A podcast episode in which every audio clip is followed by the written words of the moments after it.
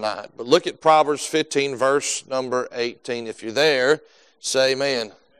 How many of y'all still need wisdom? All right. The Bible said, A wrathful man stirreth up strife, but he that is slow to anger appeaseth strife. The way of the slothful man is a hedge of thorns, but the way of the righteous is made plain. A wise son maketh a glad father, but a foolish man despiseth his mother. Folly is joy to him that is destitute of wisdom, but a man of understanding walketh uprightly. Without counsel, purposes are disappointed, but in the multitude of counselors, they are established. Let's pray to Heavenly Father. We thank you again for this evening. Lord, thank you just for the wonderful time we've had thus far. Lord, being able to bring our, our needs and our requests before you, Lord, and as a church family, pray one for another, Lord, and pray, pray jointly on some issues, Lord, asking you to work and move. And I just believe tonight, Lord, that prayer helps us, Lord. It reminds us, uh, Lord, of the great privilege that we have as a Christian. And I just thank you for that tonight. Lord, I ask you tonight that you'd hide me behind the cross of Calvary. Lord, you out of myself. Lord, fill me with the Spirit of God tonight. Lord, every time, Lord, I, I pray that, Lord, because I, I, want it and I desire it, Lord, and I don't want to do this by myself, Lord, and I know what I could accomplish, Lord, and be way far short of what you could do tonight. And I ask you tonight, Lord, you just have your will and way. Lord, help me just to be a vessel in the hands of the Master tonight. Lord, I love you and I thank you. And thank you, Lord, for another opportunity, Lord, just to open up your precious word and let it speak to our hearts tonight. Lord, we love you. In Jesus' name we pray. Amen and amen. Now, when it comes to salvation, we know uh, the only work that really matters is the finished work of Jesus Christ. It's nothing that you and I do or nothing that you and I have accomplished for our salvation. But however, when it comes for living for the Lord and, and, and living wisely and living the Christian life, yes, we, we rely on the Spirit of God, but what we do is important. Our actions and our works are important. They, they matter in the sense. Right now, we know that words matter, that what you and I say, we talked about last week, but they are not everything, or they're not every, that, that merely saying something is far different from doing something. And we see tonight that somebody can tell you all day long that about their work, ethic and their ability to do something, but the only way you can really know is by watching them work or watching them do what they said they could do. I've met many people that said that I can do this, I'm the best at it. And so you say, all right, go ahead. They're like, oh, I, I, I don't know what you're talking about now. They back away from it, and you, that, that you realize that sometimes the work doesn't match up to the words. And, and in those cases, what should we do, right? What should we do as a Christian when somebody's works don't match up to their word, or their words don't match up to their works? So now they say one thing, but when they begin to act, it's something totally different. We talked about the words last week, how words are important, they matter, they are, they are, they are needed and they're a part of our life, but what do you do when either somebody else or even ourselves sometimes, our words don't match up with our works? Which one should we go with? Which one should we lean more heavily on? And I think tonight the Bible is telling us in Proverbs that when, when there's an issue with the words and the works, what you observed in the works is going to hold a little bit more weight than what you say. In essence, tonight, you can say one thing, but if you do something else, it is to be taken note of. It's to be paid attention to tonight. Excuse me, now we see that it makes sense biblically. Right? Proverbs 20:11 says, "For even a child is known by his doings, whether his work be pure and whether, whether it be right." Here's the thing: kids say a lot of things. Right? They think they can. When I was growing up, man, I thought I could be whatever I wanted to be. Now, in America, you have we have that privilege and that possibility. But I remember growing up thinking I was going to be a bull rider, I was going to be NFL quarterback, I was going to be a third baseman in the Major League Baseball system, and I was going to do all that at the same time. Here's the problem: my works didn't match up with my words.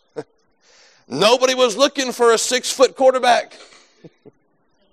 It only played a few times recreationally. And a lot of times when our, our words don't match with our works, you got to step back. And, and the Bible tells us, hey, even a child is known not by their words, but by their doings. And so when someone's words or your words aren't matching up with your works, you've got to realize people are looking at your works a whole lot more than they are at your words. Because if I were to say, raise your hand tonight if you want to serve the Lord faithfully and for the rest of your life, all our hands would go up. Then I would say, well, show me some works for that. And so we see tonight that there needs to be a balance there. Our words ought to match up with our works. It makes sense biblically. It makes sense practically. It makes sense practically. How many have you ever had to fill out a job resume? Or I had to present a job? You know why you have to do that? Because they don't take you at your word.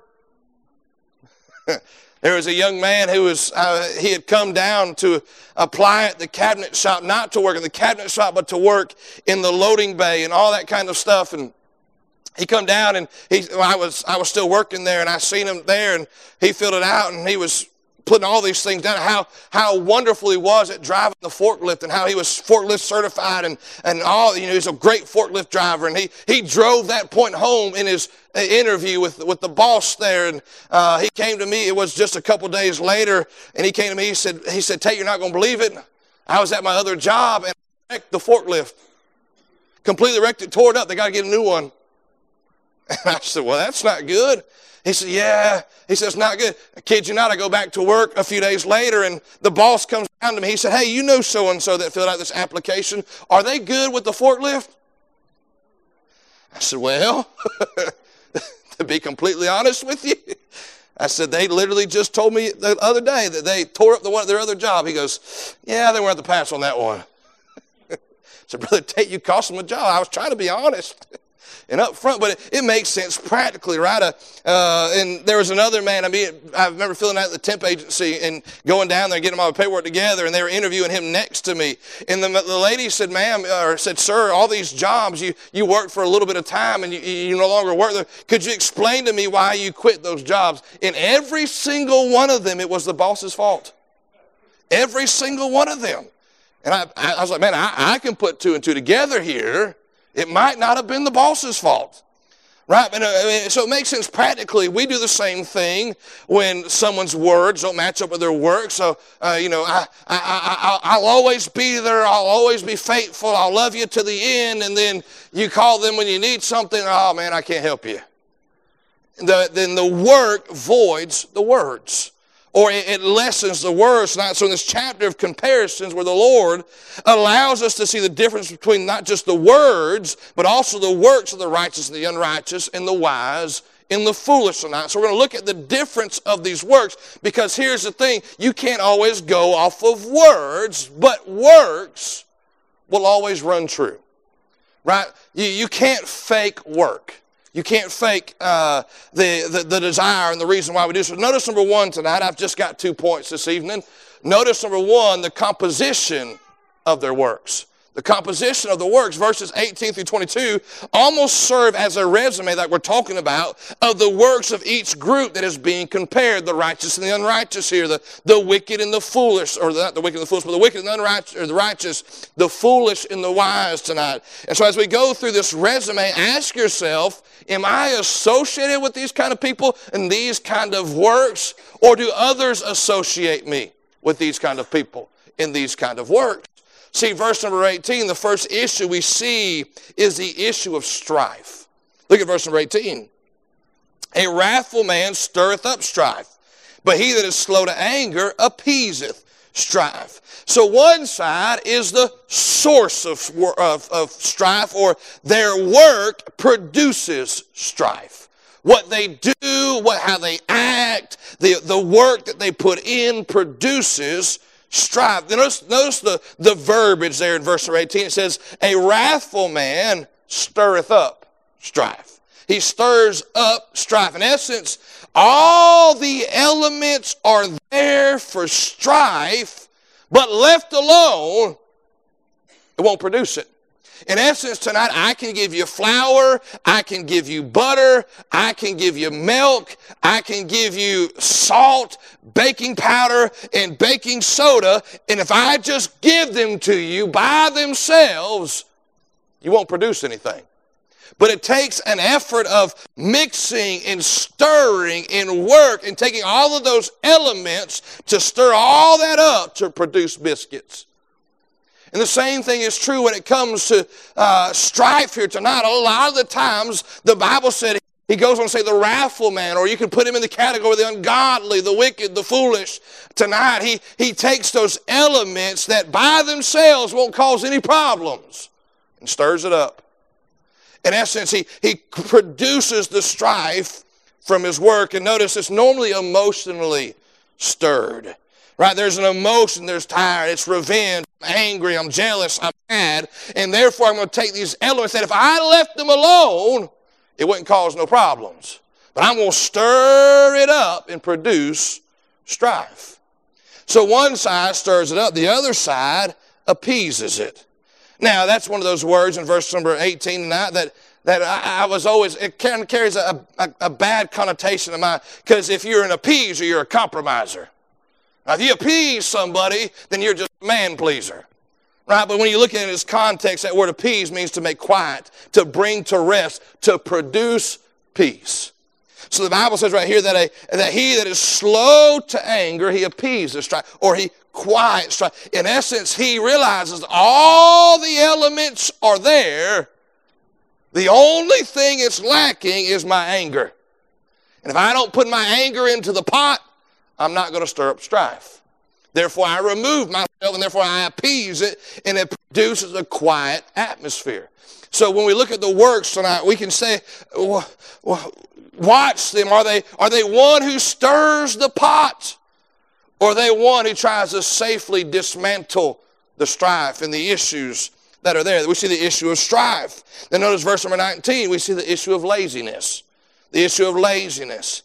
The way of the slothful man is a hedge of thorns, but the way of the righteous is made plain, verse number 19 tells us. Now, it's one thing to take a break. Listen, I firmly believe if you work hard, you ought to sleep hard. Right? My grandfather, he's up in his 90s now. We went to visit him a few years ago. And at the age of 91, he finally got rid of his cows. And he told me, he said, I, I just can't I just can't take care of them like I'm like I used to, like I'm supposed to. He said, so I had to sell them off. I said, Well, Grandpa, you're 90 some years old. That's understandable. And then he said, he said, but I don't sleep very well. I said, well, why is that, Grandpa? He said, because I don't work hard enough. I said, Grandpa, you're in your 90s. what do you mean you don't work hard enough? He said, that, he said, if a man wants to sleep, he ought to learn how to work. So I don't have a verse for that, Grandpa, but that sounds pretty good.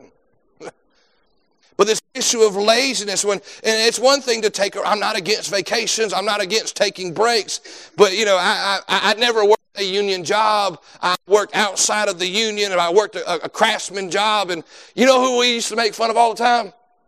People working in the union. Because someone say it's time for a break, and we'd say it ain't union time around here. We work for a living. We go back and forth, but it, I'm not against breaks, but when you have to live on break, or you have to live at vacation, or you have to live without work in your life, right? You need a, when your rest becomes detrimental to your life, it becomes a hedge of thorns. What is there to recuperate and to recover now becomes something you depend upon and, and something you do not want to get out of, even though you know that you're supposed to. I don't care how you cut the Bible tonight, you cannot get away from the back, the fact the Bible teaches a man ought to work. He ought to put an effort. He ought to, he ought to do what is required of him. It's amazing the, the reality of the verse. The Bible says that he, a man who ought not to work, ought not to eat, but also a man who does not provide for his family is worse than an infidel. And so you can't cut it. And it's one of those things the Bible tells me I'm supposed to do it, then I ought to do it. And I ought not to be ashamed to do it, not to be afraid to do it, not to shy away from it. And when your rest becomes detrimental to your life, it becomes heads of thorns. You may not like it tonight, but the Bible says you're becoming lazy. You're becoming lazy. In essence, a good illustration tonight is, you know, they, they go back and forth, and, and you I'll listen to some of it, eh, but they'll go back and forth considering the welfare system here in America. And they'll, they'll say, all right, well, we ought to put requirements on it. That if someone's going to apply for welfare, they ought to then be willing to go to a drug test, and they ought to be willing to produce an effort of work or a work requirement. Preacher, what do you think about? I'm not against any of that. Matter of fact, I think it's a great idea. I think, I think it's not too much to ask. I, I had to work a full time job and they expected me to be drug free. There's no issue. And he said, Well, preacher, preacher, it's going to disqualify some people. It's going to, it's, it's going to, it's going to mess up some people. You know, they're depending upon that check. Can I say tonight, the welfare system was never designed for somebody to be dependent upon it? Now, listen, if you paid your dues, you paid your taxes, you put into Social Security, you retire, that's one thing. But I'm talking about those who are able bodied, able to age, able ability, and choose not to. And before we get so upset with them, I think some of that same mentality has crept into the church. Oh, preacher, that ain't my job.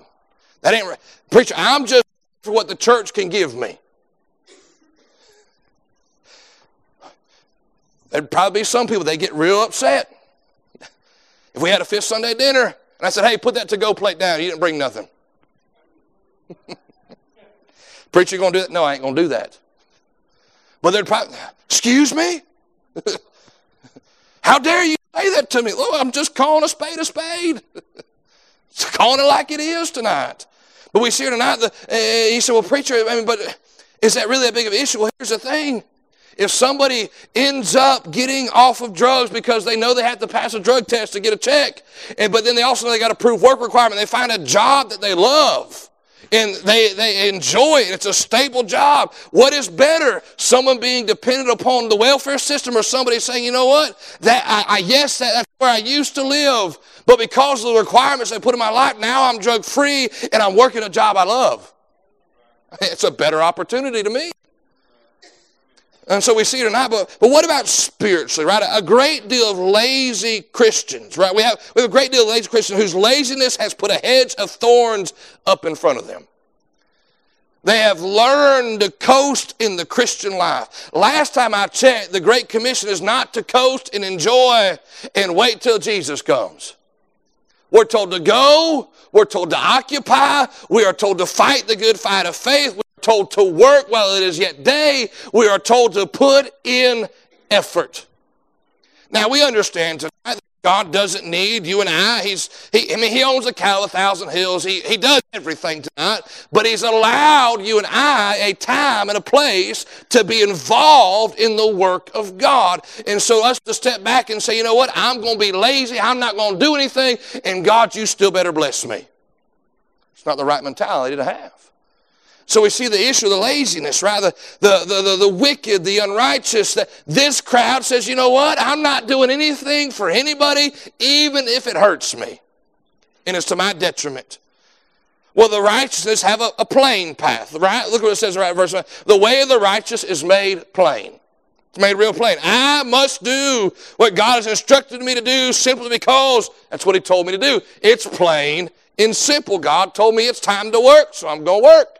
God told me it's time to pray, so I'm going to pray. God told me to do this, I'm going to do that. Why? It's what He told me to do.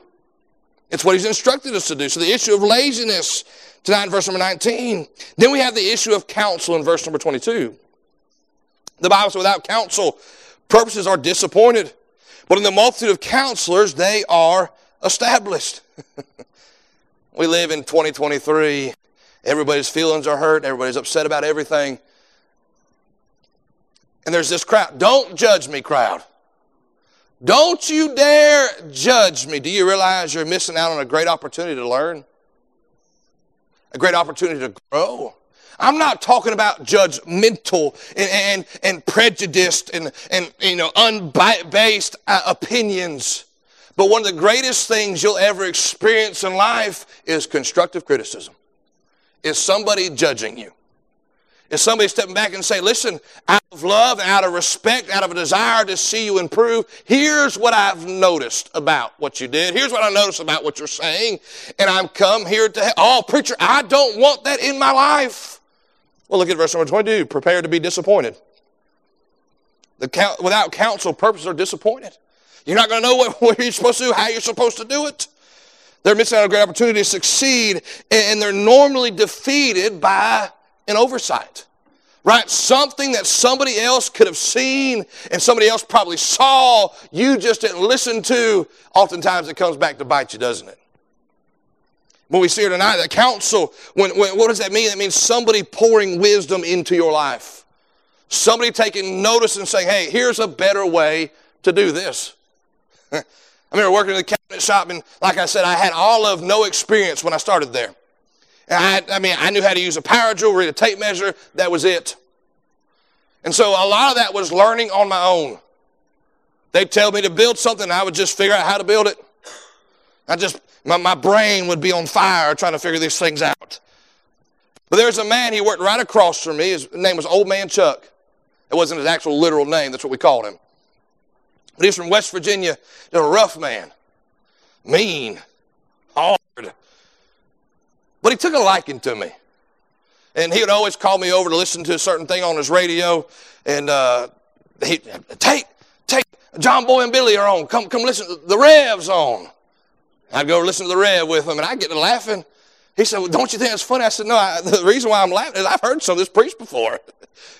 I've heard these things said before. And uh, he would he just always invite me over. But then every now and again, I'd, I'd be over there working. I'm talking about sweating, wearing myself out. And he'd walk over there and he'd just, he'd just stand there just like this.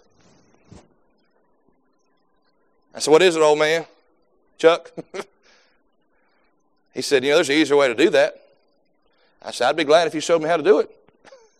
And he had all these different things and, and, and, and, different clamps and different jigs and different this and, and, to make his life easier. I could easily step back and say, listen, you, you, you're, old, you're, you're, you're past your prime, old man. I'm the new, I'm the new age right here. I'm teaching you how to do it now. This is the new way of doing it. And I would have made a big mess out of everything. Preacher, what'd you do when old man Chuck retired? I went over to his workstation and grabbed all those jigs and all those clamps and claimed them as my own. we see the issue of laziness. We see the issue of care, uh, counsel tonight. Those who welcome constructive criticism normally succeed. They normally succeed, right? Faults and issues are exposed, but also corrected and approved and made better in that sense. Uh, when it comes to anything in life, you've got to learn that not everybody is against you. Not everybody's for you, no doubt, but not everybody against you. And when somebody speaks or somebody brings up an issue that they've noticed in you and they're not they're not belittling you with it, they're not putting you down with it, but rather they're coming with a heart of compassion and concern, listen to them. Listen to them. You may, you, not, you may not have to do what they're telling you to do, but at least listen to them. Right? And so we see the, the wise man allows counsel into his life, allows people to teach and to instruct him, whereas the foolish doesn't. So we see the work, right? We see the composition of their work. They, they, some allow and some, some are, they, they put in the effort. They're not lazy, right, tonight, and they, they, they're not causing strife. But then notice number two tonight, the conviction of their works the conviction of their works. Verses 8 through 10 tonight, the Bible said, The sacrifice of the wicked is an abomination to the Lord. But the prayer of the upright is his delight. The way of the wicked is an abomination unto the Lord. But he loveth him that followeth after righteousness. Correction is grievous unto him that forsaketh the way, and he that hateth reproof shall die. He Goes on to say in verse 20 and 21, A wise son maketh a glad father, but a foolish man despiseth his mother. Folly is joy to him that is destitute of wisdom, but a man of understanding walketh uprightly. Then go down to verse number 24. The way of life is above to the wise, that he may depart from hell beneath. It's pretty strong language right there. Now, one of the foundational differences between these two groups tonight is who are they trying to please with their work? Who are you trying to please with your works? Are you trying to please yourself? Are you trying to please the Savior tonight? Verse number 20 gives us a great illustration, right? It says right here, a wise son maketh a glad father. Goes on to say, but a foolish man despiseth his mother. One side wants to please the source of the wisdom. This goes all the way back to the beginning of Proverbs, where uh, Solomon instructed his son, hey, listen to the wisdom and the knowledge of your father, the instruction of your mother. What he's saying, he said, in essence, it's simple to please God, right? It's simple to, to, to, to gratify the Lord. How? Preacher, by being obedient. By listening and following the instruction that is given to you. And the Bible said, a wise son makes a glad father. But it goes on to say, a foolish man despiseth his mother. One side wants to please their self. One side wants to please the authority, God, in their life. Now, here's the danger of self pleasure and self satisfaction. Notice this, verses 8 and 10. When you and I desire self gratification, we are aligning ourselves with the abominable. Not talk, I know it's Christmas time, I'm not talking about Rudolph. Look what it says right there in verse number 8. The sacrifice of the wicked is an abomination to the Lord. Verse number 9, the way of the wicked is an abomination unto the Lord. I think sometimes we, we, we, we lessen the reality of, of fleshly and carnal living. Are we going to do it? Unfortunately, the answer to that is yes. But should we make excuses? Should we, should we make it seem like it's not a small deal? I don't think so. Because the Bible's right here calls their way and their works and their sacrifice abominable. Notice that alignment with the abominable. Here's the thing you'll sacrifice the wrong things. Verse number eight, the sacrifice of the wicked is an abomination. Some, here's the thing, you young people got to realize sometimes, not sometimes, but some things, once you give them up, you can't get them back. Once they're given away, you can't get them back. And if you're not careful, you will sacrifice the precious things that God has given you. You can't give away your purity and then get it back. You, you can't do that tonight. Once it's given away, it's given away. You'll sacrifice the wrong things. You'll head in the wrong direction. Verse number 9 the way of the wicked is an abomination of the Lord. You'll be far from where God desires you to be. You'll forsake your help. Verse number 10. Correction is grievous unto them that forsaketh the way. And he that hateth reproof shall die. Everybody needs to get off my back. Everybody, you should be glad tonight that somebody was on your back. Somebody who's willing to teach you and talk with you and say, hey, I, I don't want you to go that way. I don't want you to experience that. The Bible says when you and I begin to please ourselves and all we care about is what do I want, will will spurn the very correction God has placed in our life. There's an alignment of the abominable. Then you'll find this, verse number 20, you'll find joy in folly. Look at verse number 20. Excuse me, verse 21. Folly is joy to him that is destitute of wisdom. Bible's pretty clear right there. God wasn't pulling no punches right here. He said, if you find joy in folly, in essence, those things that the Bible clearly tells us is wrong, if you find joy of that, God said you are completely destitute of wisdom. There is no ounce of wisdom found in that decision. You're destitute. You'll find joy and folly. The only way you can feel better is by hurting yourself more.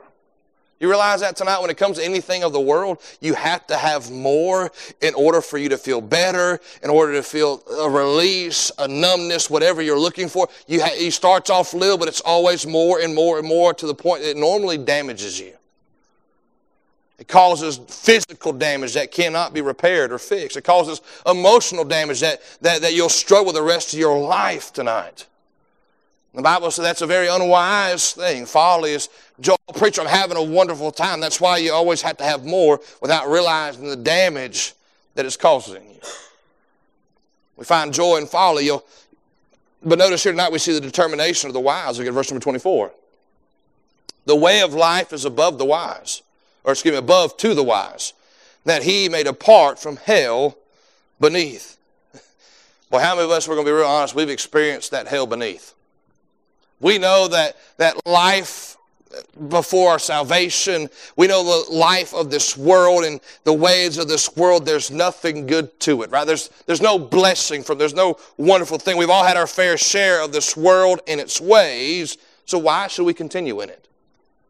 Why should we go back to it? Why should we long for it? What is about preacher? How do I how do I keep from looking back and longing back? The Bible said, "Look above." Look up in the sense, not necessarily physically, not you walk around like this ain't going to help necessarily. But notice you're not to look above. The Bible says to set your affections on things above. The Bible says, Seek ye first the kingdom of God. The Bible says, Looking unto Jesus, the author and the finisher of our faith. The wise man realizes that, hey, there is nothing back there uh, there's nothing down there worth going back to. I'm going to keep my eyes fixed on that which is above and the, the, realize the way of life is above to the wise.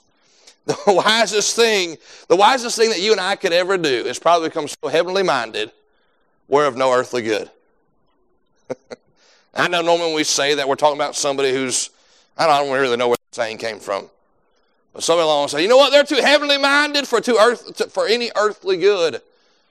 I think if we really broke that down and begin to realize it, that the longer and the more you and I think about that which is above, that which is waiting for us, that which we'll experience one day, I think it'll actually probably make us more earthly good.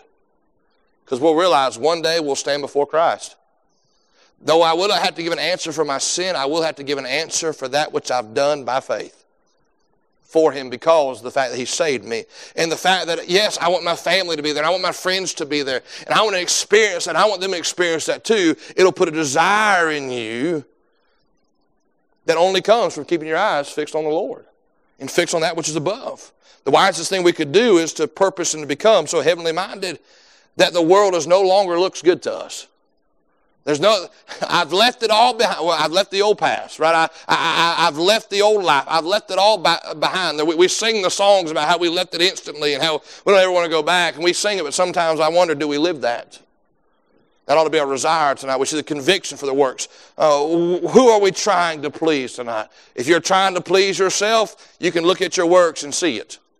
If you're trying to please the Lord and strive to please the Father, you can see it in the works tonight. We see some works. Where do we line up with those works? We see some conviction. Why are we doing those works that we're doing?